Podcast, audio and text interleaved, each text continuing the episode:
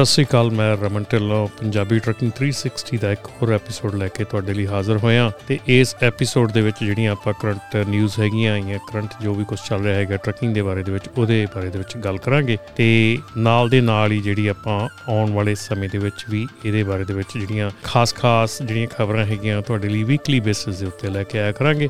ਕੋਸ਼ਿਸ਼ ਹੈ ਸਾਡੀ ਕਿ ਤੁਹਾਡੇ ਤੱਕ ਜਿਹੜੀ ਹਰ ਖਬਰ ਹੈਗੀ ਹੈ ਤੁਹਾਡੀ ਆਪਣੀ ਭਾਸ਼ਾ ਦੇ ਵਿੱਚ, ਪੰਜਾਬੀ ਦੇ ਵਿੱਚ ਉਜਦੀ ਕਰ ਸਕੀਏ ਤਾਂ ਕਿ ਇਹਨੂੰ ਜਿਹੜੇ ਆਉਣ ਵਾਲੇ ਸਮੇਂ ਦੇ ਵਿੱਚ ਤੁਸੀਂ ਜਿਹੜੇ ਚੰਗੇ ਆਪਣੇ ਬਿਜ਼ਨਸ ਦੇ ਵਿੱਚ ਡਿਸੀਜਨ ਹੈਗੇ ਆ, ਉਹ ਤੁਸੀਂ ਬਣਾ ਸਕੋ। ਦੇਰ ਨਾ ਕਰਦੇ ਹੋਏ ਆਪਾਂ ਚੱਲੀਏ, ਜਿਹੜੀ ਪਹਿਲੀ ਆਪਣੀ ਖਬਰ ਹੈਗੀ ਆ ਕੋਵਿਡ-19 ਰਿਲੀਫ ਪੈਕੇਜ ਜਿਹੜਾ ਆਇਆ ਹੈਗਾ, ਉਹਦੇ ਵਿੱਚ ਟਰੱਕਿੰਗ ਵਾਸਤੇ ਇੱਕ ਪੈਕੇਜ ਸੀਗਾ ਟਰੱਕ ਪਾਰਕਿੰਗ ਵਾਸਤੇ ਜਿਹੜਾ ਅਮੈਂਡ ਕਰ ਦਿੱਤਾ ਗਿਆ। ਡਿਫਾਜ਼ੀਓ ਉਹਨਾਂ ਨੇ ਕਮਿਟ ਕੀਤਾ ਹੈਗਾ ਕਿ ਆਉਣ ਵਾਲੇ ਸਮੇਂ 'ਚ ਜਿਹੜਾ ਟਰਾਂਸਪੋਰਟੇਸ਼ਨ ਆਥੋਰਾਈਜੇਸ਼ਨ ਬਿੱਲ ਹੈਗਾ, ਉਹਦੇ ਵਿੱਚ ਜ਼ਰੂਰ ਇਹਦੇ ਬਾਰੇ 'ਚ ਗੱਲ ਕੀਤੀ ਜਾਊਗੀ। ਉਹਦੇ ਬਾਰੇ 'ਚ ਉੱਥੇ ਉਸ ਟਾਈਮ ਤੇ ਇਹਦੇ ਬਾਰੇ ਦੇ ਵਿੱਚ ਜਿਹੜਾ ਇਹ ਜ਼ਰੂਰ ਸੋਚਿਆ ਜਾਊਗਾ। ਪਰ ਹਾਲ ਦੀ ਘੜੀ ਇਹਨੂੰ ਜਿਹੜਾ ਆ, ਉਹ ਕੱਢ ਦਿੱਤਾ ਗਿਆ ਆ। ਇੱਕ ਮੈਜਰ ਜਿਹੜਾ ਸੀਗਾ ਜਿੱਚ ਕਿ 755 ਮਿਲੀਅਨ ਡਾਲਰ ਜਿਹੜੇ ਹੈਗੇ ਉਹ ਪ੍ਰੋਵਾਈਡ ਕੀਤੇ ਜਾਣੇ ਸੀਗੇ ਅਗਲੇ 5 ਸਾਲਾਂ ਵਾਸਤੇ ਟਰੱਕ ਪਾਰਕਿੰਗ ਜਿਹੜੀ ਆ, ਉਹਦੀ ਕਪੈਸਿਟੀ ਜਿਹੜੀ ਆ, ਉਹ ਵਧਾਉਣ ਵਾਸਤੇ ਪਰ ਜਿਹੜੀਆਂ ਨੈਗੋਸ਼ੀਏਸ਼ਨਸ ਜਿਹੜੀਆਂ ਚੱਲ ਰਹੀਆਂ ਹੈਗੀਆਂ ਉੱਥੇ ਬੈਕਡੋਰ ਦੇ ਵਿੱਚ, ਉਹ ਨੈਗੋਸ਼ੀਏਸ਼ਨਸ ਦੇ ਚੱਲਦੇ ਇਹਨੂੰ ਵਿਡਰਾ ਕਰ ਲਿਆ ਗਿਆ। ਸੋ ਇਹ ਜਿਹੜੀ ਕੋਵਿਡ-19 ਰਿਲੀਫ ਪੈਕੇਜ ਦੇ ਵਿੱਚ ਜਿਹੜੀ ਟਰੱਕ ਪਾਰਕਿੰਗ ਦੀ ਗੱਲ ਸੀਗੀ, ਉਹ ਹੁਣ ਕਿਸੇ ਨਾ ਕਿਸੇ ਢੰਗ ਨਾਲ ਅੱਗੇ ਪਾ ਦਿੱਤੀ ਗਈ ਆ। ਤੇ ਅੱਗੇ ਗੱਲ ਕਰੀਏ, ਆਪਣਾ ਜਿਹੜਾ ਐਫਐਮਸੀਐਸਏ ਨੇ ਜਿਹੜੇ ਐਕਸਟੈਂਡ ਕੀਤੇ ਹੈਗੇ ਆ ਆਵਰਸ ਆਫ ਸਰਵਿਸ ਵੇਵਰ ਜਿਹੜਾ ਹੈ, ਮਈ 31 ਤੱਕ ਇਹਨੂੰ ਐਕਸਟੈਂਡ ਕਰ ਦਿੱਤਾ ਗਿਆ ਆ। ਮਈ 31 ਤੱਕ ਜਿਹੜੇ ਆਪਣੇ ਆਵਰਸ ਆਫ ਸਰਵਿਸ ਦੇ ਰੂਲ ਸੀਗੇ, ਉਹ ਅੱਗੇ ਪਾ ਦਿੱਤੇ ਗਏ ਆ। ਇਹ ਆਪਣੇ ਮਾਰਚ 12 2020 ਦੇ ਵਿੱਚ ਪਹਿਲੀ ਵਾਰੀ ਜਿਹੜਾ ਪ੍ਰੈਜ਼ੀਡੈਂਟ ਟਰੰਪ ਵੱਲੋਂ ਇਹ ਲਾਗੂ ਕੀਤੇ ਗਏ ਸੀ ਜਾਂ ਇਹ ਚਾਰ ਵਾਰੀ ਉਦੋਂ ਦੇ ਜਿਹੜੇ ਆ ਐਕਸਟੈਂਸ਼ਨਸ ਜਿਹੜੀਆਂ ਇਹਦੇ ਉੱਤੇ ਮਿਲ ਚੁੱਕੀਆਂ। ਬੜੀਆਂ ਰੇਅਰ ਹੈਗੀ ਆ ਕਿ ਜਿਹੜੀ ਇਹ ਚੀਜ਼ ਹੋ ਰਹੀ ਹੈਗੀ ਆ। ਕਿਉਂਕਿ ਪਹਿਲੀ ਵਾਰੀ ਇਹ ਇਦਾਂ ਦੀ ਚੀਜ਼ ਜਿਹੜੀ ਕੀਤੀ ਗਈ ਆ ਆਲਮੋਸਟ ਸਾਲ ਤੋਂ ਉੱਤੇ ਜਿਹੜਾ ਆ ਆਵਰਸ ਆਫ ਸਰਵਿਸ ਦੀ ਜਿਹੜੀ ਐਕਸਟੈਂਸ਼ਨ ਦਿੱਤੀ ਗਈ ਆ ਸਪੈਸਿਫਿਕ ਚੀਜ਼ਾਂ ਵਾਸਤੇ ਸਪੈਸਿਫਿਕ ਜਿਹੜੇ ਆਪਣੇ ਡਰਾਈਵਰਸ ਹੈਗੇ ਉਹਨਾਂ ਵਾਸਤੇ। ਤੇ ਜੇ ਆਪਾਂ ਗੱਲ ਕਰੀਏ ਕਿ ਕਿਹਨਾਂ ਵਾਸਤੇ ਦਿੱਤੀ ਗਈ, ਆਪਾਂ ਪਹਿਲਾਂ ਵੀ ਕਾਫੀ ਗੱਲ ਕਰਦੇ ਰਹੇ ਇਹਦੇ ਬਾਰੇ ਚ। ਪਰ ਹੁਣ ਜੇ ਗੱਲ ਕਰੀਏ ਤੇ ਲਾਈਵ ਸਟਾਕ ਜਿਹੜਾ ਹੈਗਾ ਜਾਂ ਲਾਈਵ ਸਟਾਕ ਫੀਡ ਹੈਗੀ ਹੈ ਜਿਹੜੇ ਜਾਨਵਰ ਆਪਾਂ ਟਰੱਕਾਂ ਦੇ ਵਿੱਚ ਲੈ ਕੇ ਜਾਂਦੇ ਲੋਕੀ, ਉਹਨਾਂ ਵਾਸਤੇ ਇਹ ਐਗਜ਼ਾਮਸ਼ਨ ਹੈਗੀ ਆ। ਮੈਡੀਕਲ ਸਪਲਾਈਜ਼ ਜਿਹੜੀਆਂ related to COVID-19 testing diagnostic ਜਾਂ ਟ੍ਰੀਟਮੈਂਟ ਦੇ ਵਾਸਤੇ ਜਿੰਨੀਆਂ ਵੀ ਸਪਲਾਈਜ਼ ਹੈਗੀਆਂ ਮੈਡੀਕਲ ਉਹਨਾਂ ਦੇ ਲਈ ਇਹ ਐਗਜ਼ਾਮਸ਼ਨ ਹੈਗੀ ਆ। ਵੈਕਸੀਨਸ ਜਿਹੜੇ ਵੈਕਸੀਨਸ ਹੈਗੇ ਆ ਜਾਂ ਵੈਕਸੀਨ ਦੇ ਰਿਲੇਟਡ ਮੈਡੀਕਲ ਸਪਲਾਈਜ਼ ਹੈਗੀਆਂ, ਕੋਈ ਵੀ ਇਕਵਿਪਮੈਂਟ ਹੈਗਾ ਇਨਕਲੂਡਿੰਗ ਸਪਲਾਈ ਕਿਟਸ ਜਾਂ ਕੁਝ ਵੀ ਐਸਾ ਚੀਜ਼ ਹੈਗੀ ਜਿਹੜੀ ਕੋਵਿਡ-19 ਦੀ ਪ੍ਰੀਵੈਂਸ਼ਨ ਜਾਂ ਉਹਨੂੰ ਟ੍ਰੀਟਮੈਂਟ ਦੇ ਲਈ ਵਰਤੀਆਂ ਜਾ ਰਹੀਆਂ, ਉਹਨਾਂ ਦੇ ਵਿੱਚ ਤੁਹਾਨੂੰ ਜਿਹੜਾ ਆ ਐਗਜ਼ਾਮਸ਼ਨ ਇਹ ਤੁਹਾਡੀ ਲਾਗੂ ਰਹੇਗੀ। ਕੋਈ ਵੀ ਸਪਲਾਈਜ਼ ਜਿਹੜੀਆਂ ਹੈਗੀਆਂ ਕਮਿਊਨਿਟੀ ਆਪਣੀ ਟ੍ਰਾਂਸਮਿਸ਼ਨ ਆਫ ਕੋਵਿਡ-19 ਆ, ਉਹਨੂੰ ਰੋਕਣ ਦੇ ਲਈ ਜਿਹੜੀਆਂ ਚੀਜ਼ਾਂ ਵਰਤੀਆਂ ਜਾਂਦੀਆਂ, ਜਿੱਦਾਂ ਕਿ ਮਾਸਕ ਹੋ ਗਿਆ ਗਲਵਜ਼ ਹੋ ਗਏ ਹੈਂਡ ਸੈਨੀਟਾਈਜ਼ਰ ਸੋਪ ਜਾਂ ਡਿਸਇਨਫੈਕਟੈਂਟਸ ਹੈਗੇ ਆ, ਉਹਨਾਂ ਦੇ ਉੱਤੇ ਇਹ ਐਗਜ਼ਾਮਸ਼ਨ ਜਿਹੜੀ ਹੈ ਇਹ ਲਾਗੂ ਰਹੇਗੀ। ਫੂਡ ਪੇਪਰ ਪ੍ਰੋਡਕਟ ਤੇ ਹੋਰ ਗਰੋਸਰੀਜ਼ ਜਿਹੜੀਆਂ ਐਮਰਜੈਂਸੀ ਰੀਸਟਾਕਿੰਗ ਤੇ ਡਿਸਟ੍ਰੀਬਿਊਸ਼ਨ ਸੈਂਟਰਸ ਦੇ ਉੱਤੇ ਜਾਣੀਆਂ ਹੈਗੀਆਂ, ਉਹਨਾਂ ਦੇ ਉੱਤੇ ਜਿਹੜੀ ਆ ਇਹ ਲਾਗੂ ਰਹੇਗੀ। ਜਿਹੜਾ ਡਾਇਰੈਕਟ ਅਸਿਸਟੈਂਸ ਹੈਗੀ ਆ, ਜਿਹਦੇ ਵਿੱਚ ਕੀ ਰੂਟੀਨ ਤੁਹਾਡੀਆਂ ਕਮਰਸ਼ੀਅਲ ਡਿਲੀਵਰੀਜ਼ ਹੈਗੀਆਂ ਜਾਂ ਕੋਈ ਉਦਾਂ ਦੇ ਮਿਕਸਡ ਲੋਡਸ ਹੈਗੇ ਆ, ਜਿਹਦੇ ਵਿੱਚ ਕੀ ਮੰਨ ਲਓ ਇੱਕ ਪੈਲਟ ਜਿਹੜਾ ਹੈਗਾ, ਉਹ ਤੁਹਾਡਾ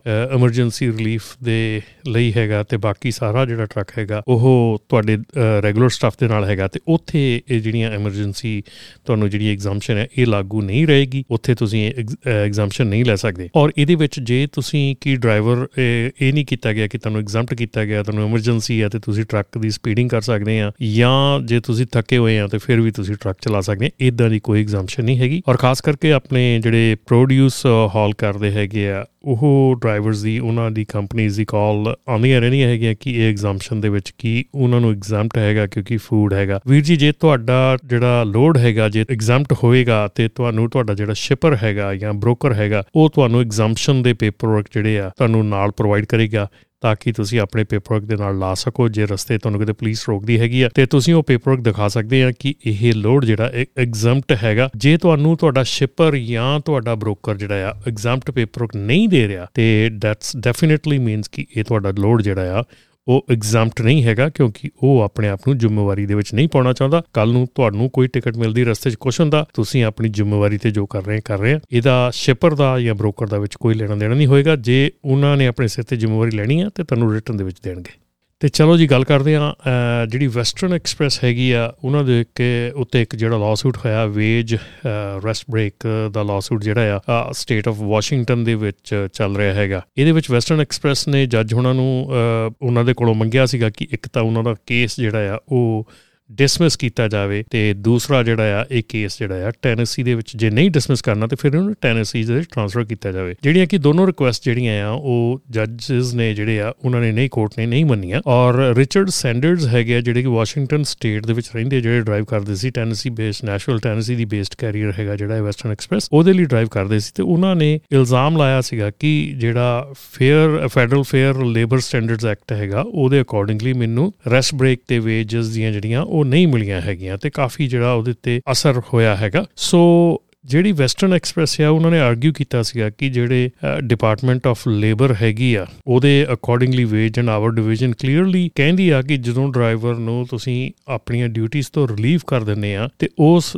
ਟਾਈਮ ਦੇ ਵਿੱਚ ਜਿਹੜਾ ਡਰਾਈਵਰ ਆ, ਚਾਹੇ ਉਹ ਸਲੀਪਰ ਬਰਥ ਦੇ ਸੁੱਤਾ ਪਿਆ ਆ, ਉਹ ਟਾਈਮ ਜਿਹੜਾ ਉਹ ਕੰਪਨਸੇਟ ਨਹੀਂ ਹੋ ਸਕਦਾ। ਸੋ ਇਹ ਕਾਫੀ ਦਿਲਚਸਪ ਕੇਸ ਹੈਗਾ। ਇਹ ਕਿਉਂਕਿ ਕੈਲੀਫੋਰਨੀਆ ਦੇ ਵਿੱਚ ਵੀ ਕਾਫੀ ਮੇਲ ਐਂਡ ਰੈਸਟ ਬ੍ਰੇਕ ਤੇ ਜਿਹੜਾ ਪ੍ਰੋਬਲਮ ਹੈਗੀ ਆ, ਉਹ ਚੱਲ ਰਹੀ ਹੈਗੀ ਔਰ ਬਹੁਤ ਕੰਪਨੀਆਂ ਦੇ ਲਾਸੂਟ ਵੀ ਹੋਏ ਹੈ, ਬਹੁਤ ਕੰਪਨੀਆਂ ਬੰਦ ਵੀ ਹੋਈਆਂ ਇਸ ਸਿਲਸਿਲੇ ਦੇ ਵਿੱਚ। ਪਰ ਇਹ ਜਿਹੜੀ ਸਟੇਟ ਆਫ ਵਾਸ਼ਿੰਗਟਨ ਹੈਗੀ ਆ, ਇਹਦੇ ਵਿੱਚ ਵੀ ਸੇਮ ਹੀ ਕਿਸਮ ਦੇ ਲਾਅ ਹੈਗੇ ਆ, ਕਿਉਂਕਿ ਇੱਕ ਹੋਰ ਵੀ ਗੱਲ ਹੈਗੀ ਆ ਕਿ ਜਿਹੜੇ ਇਹ ਲਾਜ਼ ਹੈਗੇ ਆ, ਇਹ ਸਟੇਟ ਦੇ ਲਾਜ਼ ਹੋਰ ਕੁਝ ਕਹਿੰਦੇ ਆ ਤੇ ਫੈਡਰਲ ਲਾਅ ਹੋਰ ਕੁਝ ਕਹਿੰਦਾ। ਸੋ ਇੱਥੇ ਇੱਕ ਸਿਰਫ ਡਰਾਈਵਰ ਦੀ ਤੇ ਕੰਪਨੀ ਦੀ ਲੜਾਈ ਨਹੀਂ, ਇੱਥੇ ਸਟੇਟ ਤੇ ਫੈਡਰਲ ਗਵਰਨਮੈਂਟ ਦੀ ਲੜਾਈ ਵੀ ਵਿੱਚ ਹੈਗੀ ਆ, ਕਿਉਂਕਿ ਸਟੇਟ ਗਵਰਨਮੈਂਟ ਦੇ ਜਿਹੜੇ ਲਾਜ਼ ਹੈਗੇ ਆ ਜਾਂ ਰੂਲਸ ਹੈਗੇ ਆ, ਉਹ ਡਿਫਰੈਂਟ ਹੈਗੇ ਆ ਇਦਾਂ ਹੀ ਕੈਲੀਫੋਰਨੀਆ ਦੇ ਵਿੱਚ ਵੀ ਇਹੋ ਹੀ ਕੇਸ ਹੈਗੇ ਆ। ਤੇ ਅੱਗੇ ਚਲੀਏ, ਅੱਗੇ ਜੀ ਸੀਆਰ ਇੰਗਲੈਂਡ ਜਿਹੜੀ ਕੰਪਨੀ ਹੈਗੀ ਆ, ਉਹਨਾਂ ਨੇ ਇੱਕ ਲਾਅ ਸੂਟ ਕੀਤਾ ਹੈਗਾ ਲੂਈਜ਼ੀਆਨਾ ਦੇ ਵਿੱਚ।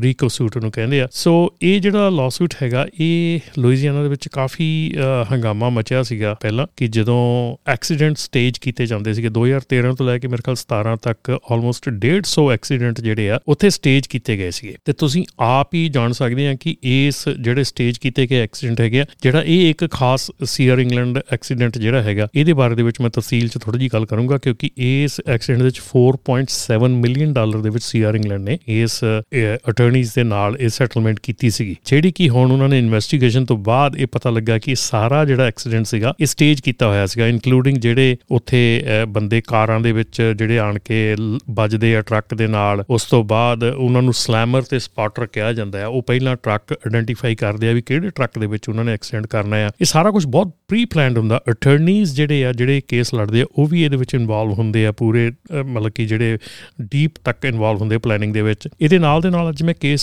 ਡੀਟੇਲ ਚ ਪੜ ਰਿਹਾ ਸੀਗਾ ਤੇ ਇਹਦੇ ਵਿੱਚ ਜਿਹੜੇ ਡਾਕਟਰਸ ਹੈਗੇ ਆ, ਜਿਹੜੇ ਤੁਹਾਡਾ ਇਲਾਜ ਕਰਦੇ ਹੈਗੇ ਆ ਬਾਅਦ ਦੇ ਵਿੱਚ, ਉਹ ਵੀ ਇਹਨਾਂ ਦੇ ਵਿੱਚ ਫੁੱਲੀ ਇਨਵੋਲਵਡ ਹੁੰਦੇ ਆ। ਸੋ ਇਹ ਕਾਫੀ ਡੂੰਗਾ ਜਿਹੜਾ ਰੈਕਟ ਹੈਗਾ ਆ, ਜਿਹੜਾ ਕਿ ਇਹ ਚੱਲ ਰਿਹਾ ਸੀ ਕਾਫੀ ਸਮੇਂ ਤੋਂ ਤੇ ਹੁਣ ਇਹਦਾ ਪਰਦਾਫਾਸ਼ ਹੋਇਆ। ਪਿਛਲੇ 2-3 ਸਾਲਾਂ ਦੇ ਵਿੱਚ ਕਾਫੀ ਜਿਹੜੇ ਕੇਸਿਸ ਨਿਕਲ ਕੇ ਬਾਹਰ ਆਏ ਆ ਤੇ ਸੀਆਰ ਇੰਗਲੈਂਡ ਵੱਲੋਂ ਅੰਦਾਜ਼ਾ ਲਾਇਆ ਜਾ ਰਿਹਾ ਕਿ ਇਹ ਸਾਰੇ ਕੇਸਿਸ ਦੇ ਵਿੱਚ ਜਿਹੜੀ ਸੀਆਰ ਇੰਗਲੈਂਡ ਹੈਗੀ ਆ, ਇਹ ਸਾਰੇ ਜਿਹੜੇ ਕੇਸਿਸ ਹੈਗੇ ਖਾਸ ਕਰਕੇ ਇਸ ਕੇਸ ਦੇ ਵਿੱਚ ਬੜੀ ਇੰਟਰਸਟਿੰਗ ਚੀਜ਼ ਮੈਂ ਇੱਕ ਪੜ੍ਹੀ ਆ ਕਿ ਜਿਸ ਤਰ੍ਹਾਂ ਡਰਾਈਵਰ ਜਿਹੜਾ ਹੈਗਾ ਸੀ 에ਅਰ ਇੰਗਲੈਂਡ ਦਾ, ਉਹ ਕਹਿ ਰਿਹਾ ਕਿ ਜਦੋਂ ਮੈਂ ਲੈਫਟ ਟਰਨ ਲੈਣ ਲੱਗਾ ਸੀ ਤੇ ਪਿੱਛੋਂ ਮੈਨੂੰ ਦਿਖਿਆ ਕਿ ਇੱਕ ਐਸਯੂਵੀ ਆ ਰਿਹਾ, ਬਹੁਤ ਤੇਜ਼ ਸਪੀਡ ਆ ਰਿਹਾ ਤੇ ਮੈਨੂੰ ਦੇਖ ਗਿਆ ਕਿ ਇਹ ਹੁਣ ਮੈਨੂੰ ਲੱਗਦਾ ਕਿ ਮੇਰੇ ਵਿੱਚ ਵੱਜੂਗਾ ਆਣ ਕਹਿੰਦਾ ਕਿ ਮੈਂ ਟਰੱਕ ਉੱਥੇ ਖੜਾ ਕਰਤਾ, ਮੈਂ ਬ੍ਰੇਕ ਲਾਤੀ, ਖੜਾ ਕਰ ਲਿਆ ਟਰੱਕ ਤੇ ਐਸਯੂਵੀ ਐਸਯੂਵੀ ਜਿਹੜਾ ਆਣ ਕੇ ਮੇਰੇ ਟ੍ਰੇਲਰ ਦੇ ਨਾਲ ਖੜ ਗਿਆ।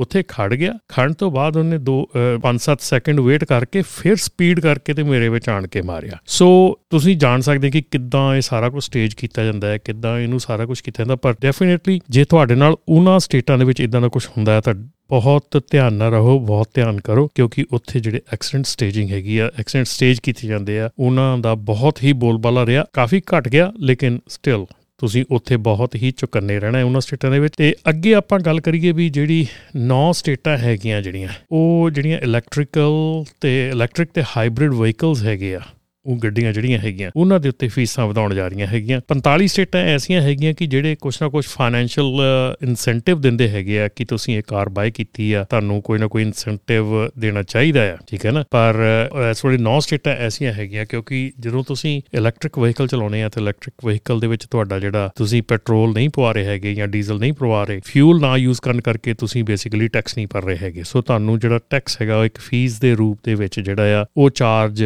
ਕਰਨ ਦੀ ਦੀ ਤਿਆਰੀ ਕੀਤੀ ਜਾ ਰਹੀ ਹੈ। ਫੀਸ ਪਹਿਲਾਂ ਵੀ ਚਾਰਜ ਕਰਦੇ ਸੀ, ਲੇਕਿਨ ਵਧਾਉਣ ਦੀ ਤਿਆਰੀ ਕੀਤੀ ਜਾ ਰਹੀ ਹੈ। ਕਿਤੇ ਨਾ ਕਿਤੇ ਫੀਸ ਦੀ ਰੇਂਜ ਜਿਹੜੀ ਆ 50 ਡਾਲਰ ਐਨੂਅਲੀ ਲੈ ਕੇ ਤੇ 225 ਡਾਲਰ ਤੱਕ ਜਿਹੜੀ ਫੀਸ ਆ, ਇਹ ਵਧਣ ਜਾ ਰਹੀ ਆ। ਤੇ ਆਪਾਂ ਗੱਲ ਕਰੀਏ ਪਹਿਲਾਂ ਐਰੀਜ਼ੋਨਾ ਸਟੇਟ ਦੀ। ਐਰੀਜ਼ੋਨਾ ਸਟੇਟ ਦੇ ਵਿੱਚ ਜਿਹੜਾ ਟੈਕਸ ਹੈਗਾ ਆ, ਉਹ ਜਿਹੜਾ ਟੈਕਸ ਰੇਟ ਹੈਗਾ ਆ ਇਲੈਕਟ੍ਰਿਕ ਵਹੀਕਲ ਉਹ 111 ਡਾਲਰ ਪਹਿਲੇ ਸਾਲ ਦੇ ਲਈ ਮਿਥਿਆ ਜਾ ਰਿਹਾ ਤੇ ਦੂਜੇ ਸਾਲ ਦੀ 139 ਤੇ ਉਸ ਤੋਂ ਬਾਅਦ ਫਿਰ 166 ਡਾਲਰ। ਜਿਹੜੇ ਹਾਈਬ੍ਰਿਡ ਆ ਹਾਈਬ੍ਰਿਡ ਇਹ ਪਹਿਲਾ ਜਿਹੜਾ ਸੀ ਇਲੈਕਟ੍ਰਿਕ ਲਈ ਸੀਗਾ, ਜਿਹੜੀ ਫੁੱਲੀ ਇਲੈਕਟ੍ਰਿਕ ਆ, ਜਿਹੜੇ ਹਾਈਬ੍ਰਿਡ ਹੈਗੇ, ਉਹਦੀ 45 ਡਾਲਰ ਪਹਿਲੇ ਸਾਲ ਦਾ ਮੁੜ ਕੇ 56 ਤੇ ਤੀਜੇ ਚ 67 ਡਾਲਰ। ਤੇ ਇਹ ਸਾਰੇ ਜਿਹੜੇ ਆ, ਉਸ ਤੋਂ 3 ਸਾਲਾਂ ਤੋਂ ਬਾਅਦ ਇਹ ਆਟੋਮੈਟਿਕਲੀ ਐਨੂਅਲੀ ਐਡਜਸਟ ਹੁੰਦੇ ਰਹਿਣਗੇ ਇਨਫਲੇਸ਼ਨ ਦੇ ਹਿਸਾਬ ਦੇ ਨਾਲ। ਹਾਊਸ ਬਿੱਲ 2437 ਜਿਹੜਾ ਹੈਗਾ, ਉਹ ਹਾਊਸ ਟਰਾਂਸਪੋਰਟੇਸ਼ਨ ਕਮੇਟੀ ਦੇ ਵਿੱਚ ਇਸ ਵਕਤ ਵੇਟ ਕਰ ਰਿਹਾ ਹੈਗਾ ਅਪਰੂਵਲ ਦੀ। ਅਰਕਨਸਾ ਦੀ ਗੱਲ ਕਰੀਏ ਤੇ ਅਰਕਨਸਾ ਦੇ ਵਿੱਚ ਵੀ 2019 ਦੇ ਵਿੱਚ ਜਿਹੜੀਆਂ ਐਡੀਸ਼ਨਲ ਐਨੂਅਲ ਰੀਨਿਊਅਲ ਫੀਸ ਸੀਗੀਆਂ 100 ਡਾਲਰ, ਉਹ ਕਲੈਕਟ ਕਰਨ ਦੀ ਜਿਹੜੀ ਆ ਕੀਤੀ ਗਈ ਸੀਗੀ ਗੱਲ ਹਾਈਬ੍ਰਿਡ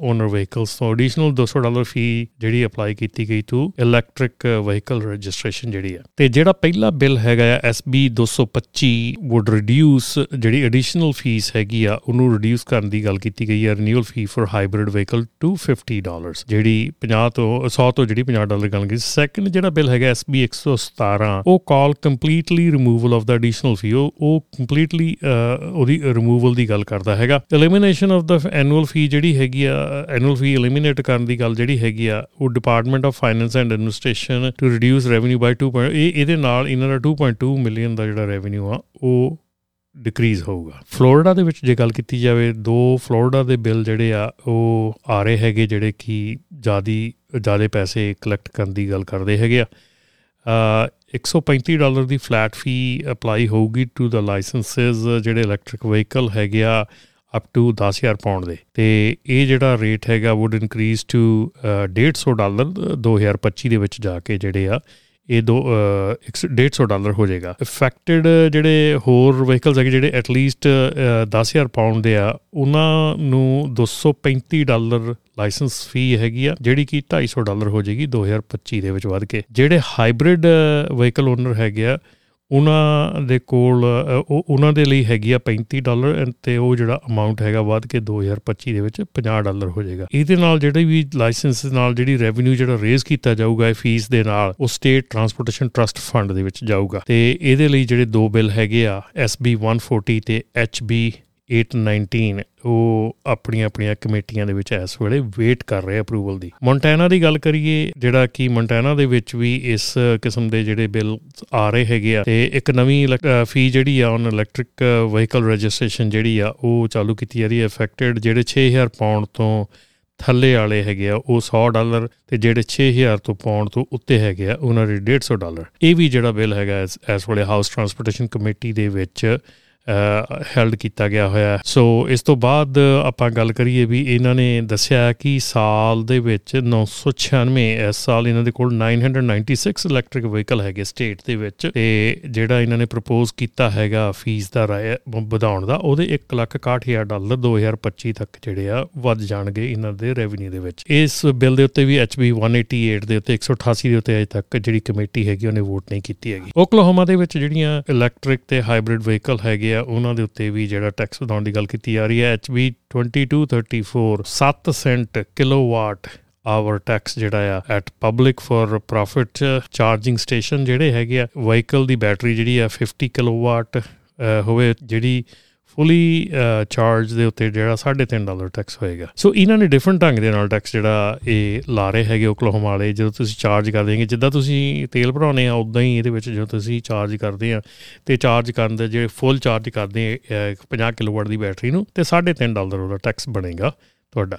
ਤੇ ਇਹ ਵੀ ਜਿਹੜਾ ਬਿੱਲ ਹੈਗਾ house appropriation and budget committee ਦੇ ਵਿੱਚ ਇਸ ਵੇਲੇ ਚੱਲ ਰਿਹਾ ਹੈਗਾ। ਸਾਊਥ ਡਕੋਟਾ ਦੇ ਵਿੱਚ ਜਿਹੜਾ ਹਾਊਸ ਬਿੱਲ ਨੇ ਵੋਟ ਕੀਤੀ ਆ 51 18 ਐਨੂਅਲ ਫਲੇਟ ਫਲੈਟ ਜਿਹੜੀ ਰਜਿਸਟ੍ਰੇਸ਼ਨ ਰੇਟ ਫੀਸ ਹੈਗੀ ਆ, ਉਹ ਲਾਗੂ ਕਰਨ ਦੀ ਗੱਲ ਕੀਤੀ ਆ। ਹਾਊਸ ਬਿੱਲ HB 1053 ਜਿਨ੍ਹਾਂ ਨੇ ਨਾਨ ਕਮਰਸ਼ੀਅਲ ਵਹੀਕਲ ਓਨਰ ਜਿਹੜੇ ਆ 50 dollar annually for registration estimated ਜਿਹੜੇ 8000 dollar annually directed to the state's road fund ਦੇ ਲਈ। ਟੈਕਸਸ ਜਿਹੜੀ ਲੋਨ ਸਟਾਰ ਸਟੇਟ ਹੈਗੀ ਆ, ਉਹਦੇ ਵਿੱਚ ਵੀ ਐਡੀਸ਼ਨਲ ਫੀ ਇੰਪੋਜ਼ ਕਰਨ ਦੀ ਗੱਲ ਕੀਤੀ ਜਾ ਰਹੀ ਆ, ਜਿਹੜੀ ਕਿ ਇੰਟਰੋਡਿਊਸ ਕੀਤੀ ਹੈ HB 427 ਦੇ ਉੱਤੇ।